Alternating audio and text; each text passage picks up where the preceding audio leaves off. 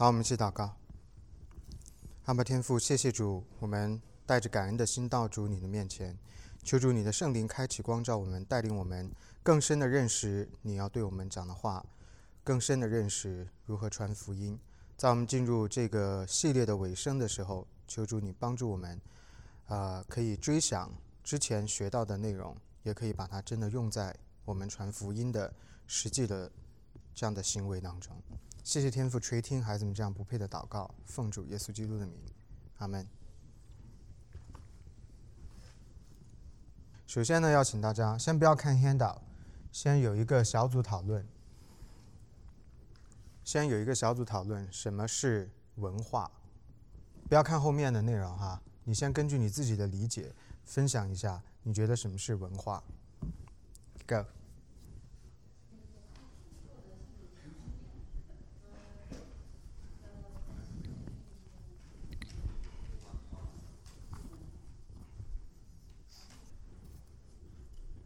好了哈，OK，来听听看你们的理解，谁先说？请讲。处于啊不同的地方，那么他们不同的生活习惯，啊来他们他们之间的那个种种的，然后大小习惯上的差异。嗯，非常好。你说的非常好，你应该让他们都听到，大声大声一点哈，下一次大声一点，因为你每次讲都讲的很好。还有吗？文化就就是呃，往小里讲，就是一帮人在一个地方，经过一段时间，他们可能有一些特殊的一些，就涵盖到很多方面，比如说什么生活习惯，一些传统习俗，就是一些慢慢流传下来的东西。它经过时间的沉淀，它开始慢慢呈现，就是说往后遗传的这种特性。嗯。然后。就是没有，如果这个种族没有什么经历过什么灭亡或者战乱这种东西，它会一直理论上讲会一直往下传。嗯，是好，非常好。好，还有吗？我觉得差不多吧，就是我我想是人群长期生活在一起的人，一群人所形成的文化知识和传统习俗。嗯。OK，价值观、信仰，Yes，very good。嗯后天习得的一些这个经验，嗯和一些这个啊获取的一些价值观、一些看法，这都是都是文化。OK，大家讲的都非常好啊。文化呢，文化就是特定的思考的方式，以及由此带出的行为的模式，这就是文化。我现在要问另外一个问题。我们在座的哪一位有没有任何一个人跟某一种特定的文化是无关的？不可能，为什么呢？是，所以文化呢是无处不在的，每一个人呢都是生活在一个文化的 pattern 一种规则当中的，所以我们的历史，我们的成长的经过。我们的性别，我们的教育程度，我们出自哪一个国家，我们吃什么东西，唱什么歌，看什么电影，听什么新闻，都要影响我们。这些就是构成我们这个人的文化。所以文化是无处无处不在的，而且文化也是一个非常庞大而且有力的东西。我们来看一看这一段的解释。什么是文化呢？Pattern ways of thinking, feeling, and reacting to various situations，就是对不同的情形的这种反应，以及特定的思考或者感知的方式，or the programming that shapes who we are and who we are becoming, structured by language, customs, assumptions, practices such as belief systems, art Architecture, music, clothing, ways spending time, ways spend time, technology use, etc. 就是你的信仰的体系、艺术、建筑、音乐、服装，还有你消遣的方式，包括科技等等，这些东西呢，有哪一样跟我们是无关的呢？每一样跟我们都有关系，对吗？因为我们就是生活在这些东西所构成的这样一种无处不在的文化当中。所以呢，文化有这样的一个特性：文化无处不在，文化在你的里边，因为你自己就代表着一种特定的文化的表达。从你的身上就能够看到你是怎么样思考的，你的过去是如何形成的，你代表着一种特定的文化。每一个人都是这样子。那我们现在要了解另外一个概念，就是叫文化的领域。我们用来自我定义的文化以及它的副产品，也就是次文化。换句话说，什么是文化定义呢？就是不同的领域，不同的文化的领域。任何人呢，都是出自于某一种的文化的领域。不同的文化，或者是有重叠，或者是相似的地方，当然他们之间也有差异。最简单的例子，像我们在座的很多是从华人世界出来的，那华人世界的文化跟美国就是很不一样的，对吗？那么到了美国之后呢，你可能会感觉到所谓的 cultural shock。那有一些人呢是经过一段时间之后他就 adapted，但是有一些人呢可能长时间的，呃，还是不能够 adapt to 这样的新的一个文化的形态。那我们也会观察到，文化跟文化之间有它相似的地方，可是呢，也会有它极大的差异。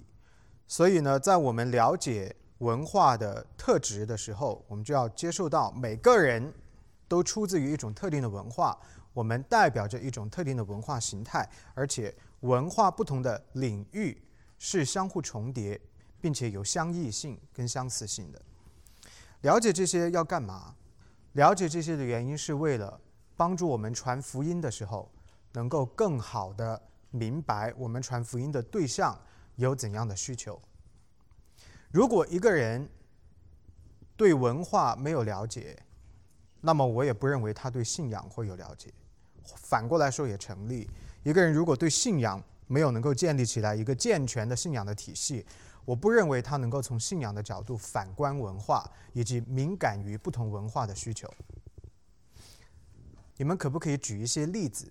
哪一些是我们华人的这个 community，华人的 community 跟美国、跟这里的当地的文化截然不同的？一讲大家都会共鸣，说：“哦，yes，这是我们的文化。”可以举那么一两个吗？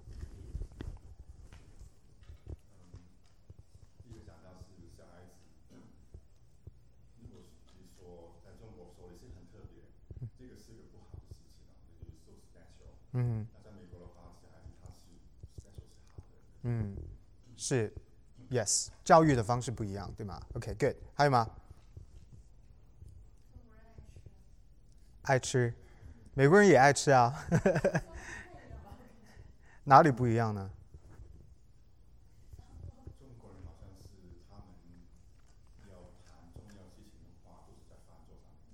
嗯，是。Yeah，是。大声一点。是不是因为中国人什么都吃？中国人，对比吃的东西比较多一点，是敢吃的东西比较多一点。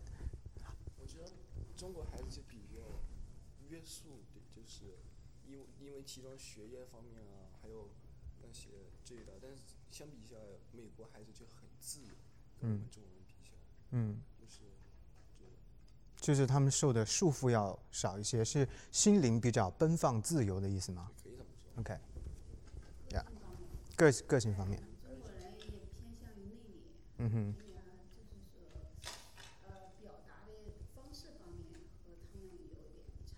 是，的。就我的观察，各位都讲的非常好哈。在我的观察里边，东西方文化有几个非常重要的区别，在我的脑海当中的第一个区别。就是一个是集体主义，一个是个人主义的区别。光是个人主义这件事情，对于很多华人来说，他就没有办法适应，而且他也不喜欢，他也理解不了。比如说，在我们呃熟悉的美国的环境，当一个人做他个人生活的计划的时候，这是很挑战和冲击我们华人的集体主义的观念的。我们喜欢群体性的行动，我们喜欢追求一个人在群体当中是否被认可。所以很多时候我们就是 bend ourselves 来迎合整个群体的需要，但实际上呢，你就不是你自己了，你做你自己不想做的事，你说你自己不想说的话。那很多时候为了集体的需求，我们放弃自己很多个人的诉求，比如说我要换工作，我要搬家，我要干嘛？那为了这个群体呢，我就不做这些事啊。可是，呃，在美国的环境里边呢，就正好是反过来。美国呢是先尊重个人，尊重个人的主张，尊重个人是一个单独的个体，以及跟上帝之间的交流是一个单独个体的交流。那以后的这个。呃，交账呢也是一个个体的交账。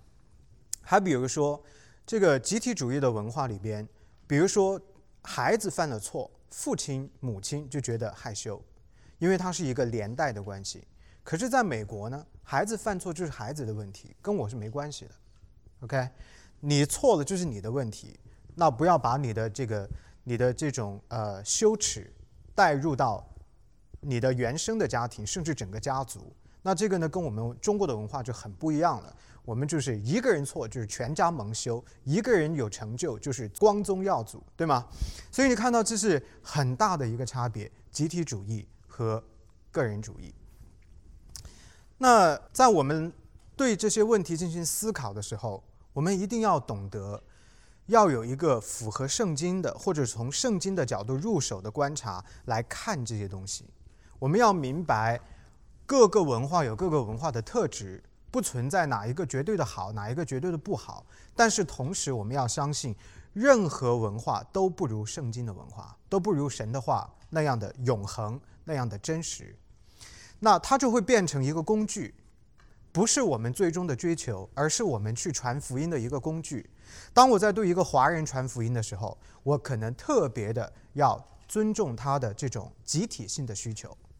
我可能需要有，呃，一群的朋友一起去关心他，可能要常常邀请他来参加我们的聚会，或者是说要，呃，使他在群体当中感受到尊重，因为这是他的需要，因为他从这个环境里边出来的。但是我如果跟一个美国人传福音的时候，我可能更好的方式是跟他一个 person to person conversation，然后你可以问一些比较直接的问题，出于他的文化，他并不会感觉到受到挑战。可能反倒是可以刺激他思考，因为他从来就是这样子被培养的。还有呢，我也观察到，比如说在父在呃亲子的关系当中，在我们华人的文化里边呢，小朋友感觉是父母的附属品，父母呢是习惯发号施令，就是我的期待要在你的身上实现。可是，在美国呢也有这个东西，不过呢他们稍微有一点不一样。啊，美国人呢是把小孩子，即便是一个很小的孩子，把他视为一个单独的个体，就是要跟他进行这种个体和个体之间的对话。而且呢，我们华人的父母非常的舍己，为我们的孩子的明天买单，懂那意思吗？就是我所有今天做的一切都是为了你。但是美国的父母不太这样想。我给大家讲一个小故事。我刚来美国的时候。我的呃，这个我住的这个美国家庭有两个儿子，小儿子在上高中。那时候呢，小儿子要就是家里面要去参加一个手机的这个 program，一个 plan，他就可以拿到两个手机。可是第二个手机呢，要交五十块，就可以拿一个新的。那他就决定要把这个新的手机给他的儿子。可是他妈妈就跟他儿子说：“这五十块我是不会替你出的，你要自己出。”我当时听到这个，我倒退三步说：“What？五十块耶？你不出？”我还悄悄去跟那个小儿子说：“我说，要不我帮你出吧。”后来可能这个妈妈知道了，她当然感谢我。我心中还是出于华人的这种文化，我非常不能理解。我觉得啊，这妈妈太苛刻了，怎么五十块都不出呢？后来这妈妈跟我对话，她说。她说：“不是我没有这五十块，也不是我不愿意跟她出，可是我觉得这是她的责任，她要学会怎么样照顾自己，她要学会如何独立。如果她真的做不到，她可以向我寻求帮助，但是我的第一反应不会是她坐享其成，他需要学会如何为自己去 fight，去 earn a life。Very different, right？” 可是我现在完全明白，我觉得，Yeah，that totally makes sense. That's a, that probably that's a better way. 那你看到了美国的孩子一到了成年的年纪，他们每一个人都很独立，很清楚自己要做什么。我觉得这是得益于他们这样子的一个文化的倾向。所以呢，anyway，反过来， 我要给大家的提醒就是，每一个人身上都代表着一种文化的主张，一种文化的特性。传福音一定要从他的文化的需求入手，你要有圣经的智慧，观察一个人，明白一个人，知道他的需要是什么。当然，你不要去去 poke 他的这种文化的软弱的地方啊。可是呢，文化里面也有自己特定的偶像，对吗？比如说我们刚刚说到的，华人的父母特别的看重教育的问题，一定要上名校啊，一定要当律师啊，一定要怎样怎样怎样。这是华人特定的一种文化的主张。那你你知道这个东西，你观察了之后，以后它可能会变成一个福音的突破口，因为生活不一定会这样子开展。我们的期待跟现实生活可能会相反，所以我们要能够 identify，就是能够认定、能够找得到那个文化里边的群体的偶像以及个人的偶像，这些呢都是跟我们的文化主张是有关是有关的。OK，换句话说，我究竟在讲什么呢？我是在告诉各位，要从圣经看文化，而不要从文化看圣经。因为从文化看圣经，就是从更小的东西看更大的东西，是会错的。但是从圣经看文化，就是从大的东西分析小的东西，你一下子就能够明白它的强项、它的弱点是什么地方，然后能够找到一个突破口。OK，像我们来看文化领域。文化领域包括了很多很多的东西。首先，原生家庭；然后呢，原生的信仰；然后呢，年代的特质，你是哪一个年代出生的？出生以及成长的时代，还有当时所发生的重大的社会，包括历史的事件；还有教会，教会包括了宗派的差异，以及。你以前信主的经历，还有你在什么样的教会受教导，你受的是什么样的教导，还有包括教会的事工，你参与过哪些事工，这些事工是如何塑造你的？然后呢，还包括了地域性的差异，你是从哪儿来的？你在哪儿生的？你在什么环境长大的？还有包括社会经济的差异，你原来的家庭是处于哪一个程度的经济能力？还有。种族的差异，那对于我们华人来说呢，种族差异不太明显。那我们的种族性的差异不太表现在种族本身，但是我们可以用另外一个概念，就是地域性，啊，我们会有这种地域性的落差。从一些地方来的人呢，有一种程度的优越感；那从某一些地方来的人呢，他可能就没有这种优越感。哈，这个呢也都是真实存在的，所以我们要正视它。我们一个一个的来看。先来看原生家庭。原生家庭为什么会影响我们今天我们这个个体身上的文化呢？因为你的父亲母亲是如何处理问题的，是如何说话的，是如何处理婚姻关系的，是如何待人接物的，是如何款待亲朋的，对吗？是如何处理财务问题的等等，这就是你的第一个老师。你就是耳濡目染，在这样的一个环境下边成长起来的，所以原生家庭的文化非常非常的重要，它决定了一个人很大程度上决定了一个人的文化倾向。打个比方来说，一个家庭是否爱阅读，或者一个家庭是否爱看电视，在这两个家庭里边成长起来的孩子就是截然不同的。我记得以前。我的大学哦，我的高中同学来美国看我，他教导他的小朋友的时候呢，就是给他一个 iPad，就说你不要说话，你就安安静静坐在那里，这个是有效的，因为小朋友就会看动画片啊、玩游戏啊，就会被吸引。可是我就告诉他，这个方法不好。为什么不好呢？因为他越是看这种 visual 的东西，他就越缺少耐心阅读的这种能力。以后长大了之后，他就。更愿意看这种视觉的东西，他就会变得很在乎外在的呈现。那我就告诉他一个更好的方法是，你就丢一本书给他，你身上背一本书。他不能安静的是，你丢一本书给他，好过你丢一个 iPad 给他，或者丢一个 iPhone 给他。这一件事情，其实在我原来的观念里头是没有的。可是这是我在神学院的训练里边，是一个讲道当中，我们的这个 professor 讲到的。他说，我们人呢是按照上帝的 image 所造的，上帝的形象造的，所以我们就有另外一个名字叫做 image bearers，对吗？我们就是带着上帝形象的人。一个带着上帝形象的人，我们就特别的天然的关注 image。Image 这个词，你既可以翻译成形象，也可以翻译成图像。所以今天的人越来越少的人喜欢阅读，而越来越多的人喜欢看那些视觉化的东西。比如说，当你在看一本杂志的时候，有多少人真的是在读文字？很多人，包括我自己在内，看杂志都是看图。比如说《国家地理》杂志，你只一翻开，你是看照片嘛？啪啪啪翻完，看完了，但是很少有人去仔细读里边的文字。还有，当你一有闲暇的时候，很多人呢是把电视打开，但是却很少有人是翻开书。还有，包括今天小朋友们很喜欢做的事情，就是玩电脑游戏。为什么呢？因为那些都是 visualized，很刺激一个人的大脑，带来这种视觉还有外在的这种刺激感。但是你要让他去读书。他不愿意，他可以玩两个小时的电脑游戏，但是他不愿意去读两小时的书。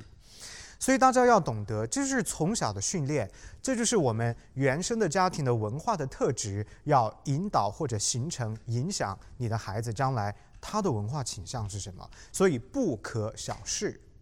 OK，那像我请大家来发言了，请你举一个例子，哪一个方面是原生家庭带给你的？你觉得是最大程度的影响，就讲一个就好。接着这个话题来讲的话，我就觉得，嗯，其实原生家庭的影响真的是比你想象的巨大的多。嗯哼。呃，接着你刚才包括那个谈心的话，我我认为就是从我父母身上，我也是看到的，就是我说我我父母很爱争执。嗯哼。然后呢，我很讨厌争执，所以我对于那种美满家庭的向往特别强烈。其实我认为这种感受上，我对他们。和他们是截然相反的，但是事实发现，其实你的原生家庭对你造成的影响，无形中会影响你真正的生活。嗯。也就是说，你的理想生活是相反的，但真正你走的路有可能是一样的。嗯哼。你难免就是倒覆辙，嗯那种感觉。是。嗯，这是能量很大。是的，讲的非常好。还有吗？再听一位好不好？还有就是原生家庭。嗯哼。父母对爱的表达。嗯。我对我最大的感受就是没有不懂不根本都不知道什么叫父爱？嗯。什么叫母爱？在我的记忆当中，我就找不到那种感觉。嗯。就哪怕那个父母啊，就是说很温柔的抚摸你一下，那个感觉都没有。嗯。我觉得就是呃缺少爱，就是这个爱，就是主要是在童年的时候来自于父母那种那种关爱。嗯。对孩子影响非常大。是的，是的，讲的非常好。所以大家看到了哈。这个的确对我们的影响是非常剧烈的。那我相信在座有很多人没有说话，但是我想你们心中都肯定是有自己的观察的。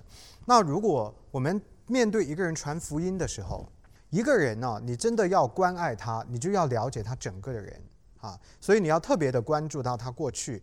所以我鼓励大家，如果你对一个人真的很在意，你想要给他支持的话，你应该要灵巧的、智慧的。去了解他的过去，这样才能够帮助你知道他最大的需求是什么。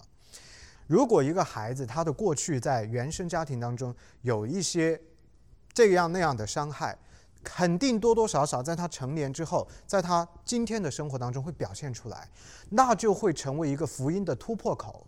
所以你们要掌握到，要了解他的文化的倾向。OK，OK，再看第二个原生的信仰。呃，有一些美国出生的孩子是在天主教家庭，有一些呢是在摩门 （Mormon）OK 家庭，有一些呢是基督徒家庭，也有一些是无神论的家庭，还有一些呢是信别的东西的，比如说呃民间信仰啦，或者是其他的各种各样的信仰。原生的信仰会直接的影响你对世界的看法，因为信仰这件事，我已经多次跟大家讲过了。它不是一个心理安慰而已，它是世界观。你如何看待世界，如何看待自己，如何看待跟人的关系，你跟世界的关系等等。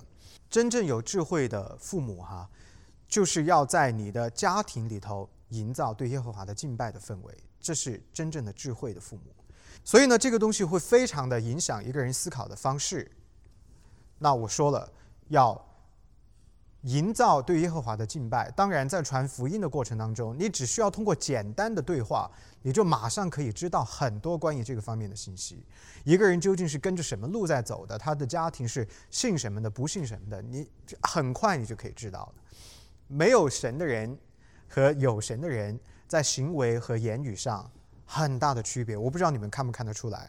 所以大家要有这样的文化分析的能力，分析文化的能力，然后要懂得。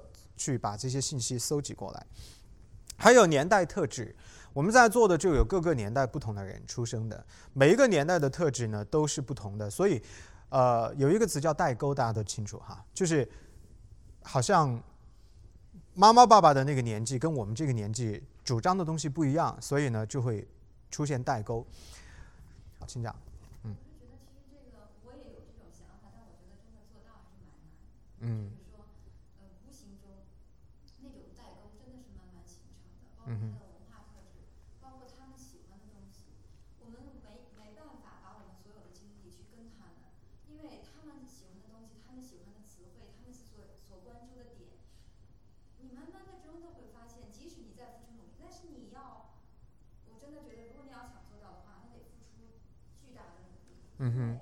你不见得感兴趣啊。嗯哼。你感兴趣的东西和他们不一样。嗯哼。那就付出那个时间，你就不见得会完全了解他们。是。对，无法避免，但是可不可以缩小呢？是可以缩小，对，可以尝试。对我来说，了解新的东西就是一种 study，我就把它当做是一门学问去学习。我不见得要掌握它，但是我要知道它，我要知道有这个东西存在。当别人跟我聊起这个话题的时候，我要能够对答，我要能够应对，不然的话，我传福音的过程就变得非常的局限了。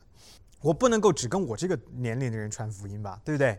所以我应该要尽量的了解，就是我的这个宽度要大一点。我既要 cover 到比我老的人，也要 cover 到比我年轻的人。找到共同话题是建立友情的一个非常重要的方式。所以其实你不用真的精通，但是你应该要知道有这个东西，要花时间去做这样的一个 studies。当然，我也承认，的确是有时候赶不及。啊，然后呢，再有就是教会，教会有不同的宗派，你是从哪一个宗派出来的？啊，这个非常的重要。宗派的差异是一个客观存在的现实，不是你觉得有就有，你觉得没有就没有的。你从什么样的教会出来，你接受的是什么样的教导，你过去的教会的治理的模式是什么，以前的教会的形态是怎样的形态，非常重要。大部分我们教会的这些弟兄姊妹都出自于独立的华人教会。独立的华人教会意味着什么呢？独立的华人教会，独立这个字就意味着治理模式是不同的。我们的教会是长老制的教会，我们的教会是有明确的治理章程，而且是按照圣经所启示的模式所建立的这样的一个非独立性的教会。也就是说，我们有一个全国统一的。所有的教会都使用的治理标准，所以我们做我们的这个教会的时候是要有一定的秩序进行运作的。同时呢，我们教会的治理模式是由代表，也就是长老进行治理，而独立的教会常常所使用的方式是公理制，也就是由会众对这个教会进行管理。所以这是极大的不同。第二个。我们的教会在教义上边有明确的主张，我们的教义是改革宗神学，我们使用的信仰标准是威斯敏斯特信仰告白，但是很多的独立教会缺少一个书面化的陈述，所以产生教义的纷争的时候呢，很容易造成教会的分裂。所以你看到。不同的弟兄姊妹从不同的背景出来，他在很多的方式方法上是不同的，所以很多时候对一个人进行了解的时候，你一定要了解他的教会历史，尤其是对于呃基督徒，你要知道他过去所受的是什么样的教导。呃，今天像我们在座的这些年轻的小朋友们，他们将来有一天可能会成为教会的中流砥柱，有可能会成为非常扎实的基督徒。但是他们以后的那个扎实，跟他们今天所受的教导是直接有关的。为什么我像我作为教会的牧师，我要严格的对待这些问题呢？要严肃的处理这些问题呢？就是因为我要对他们的明天负责。那有孩子们可能不太明白，但是我们作为成年人，我们明白，所以我们要对他们的将来负责。希望有一天他们可以知道，他们会从中收获益处。当然了，还有剩下的，呃，现在几点了？十六。OK，那时间的关系呢，我们就不能够再往下讲。剩下的下个礼拜接着往下讲，请大家一定要带过来，好不好？下周把这个带过来。好，我们祷告。天父，我们感谢你，谢谢主你的话语，谢谢主你教导我们从圣经的角度看待文化。呃，所有的文化都是人的产物，都是不及主你的真理更大的。所以求主你给我们这样的智慧，让我们懂得用真理看待文化，用真理洞察文化，用真理分析文化，然后也用真理的眼光来看待我们传福音的对象。这样我们知道，在文化当中有哪一些文化的倾向跟特质是特别需要被神你的话语所修复的。天父，愿我们可以有这样的智慧，保持我们文化中反映着你性情美善的东西，也给我们这样的勇气，拿掉那一些不讨你喜悦的东西。感谢天父垂听我们这样的祷告，奉主耶稣基督的名，阿门。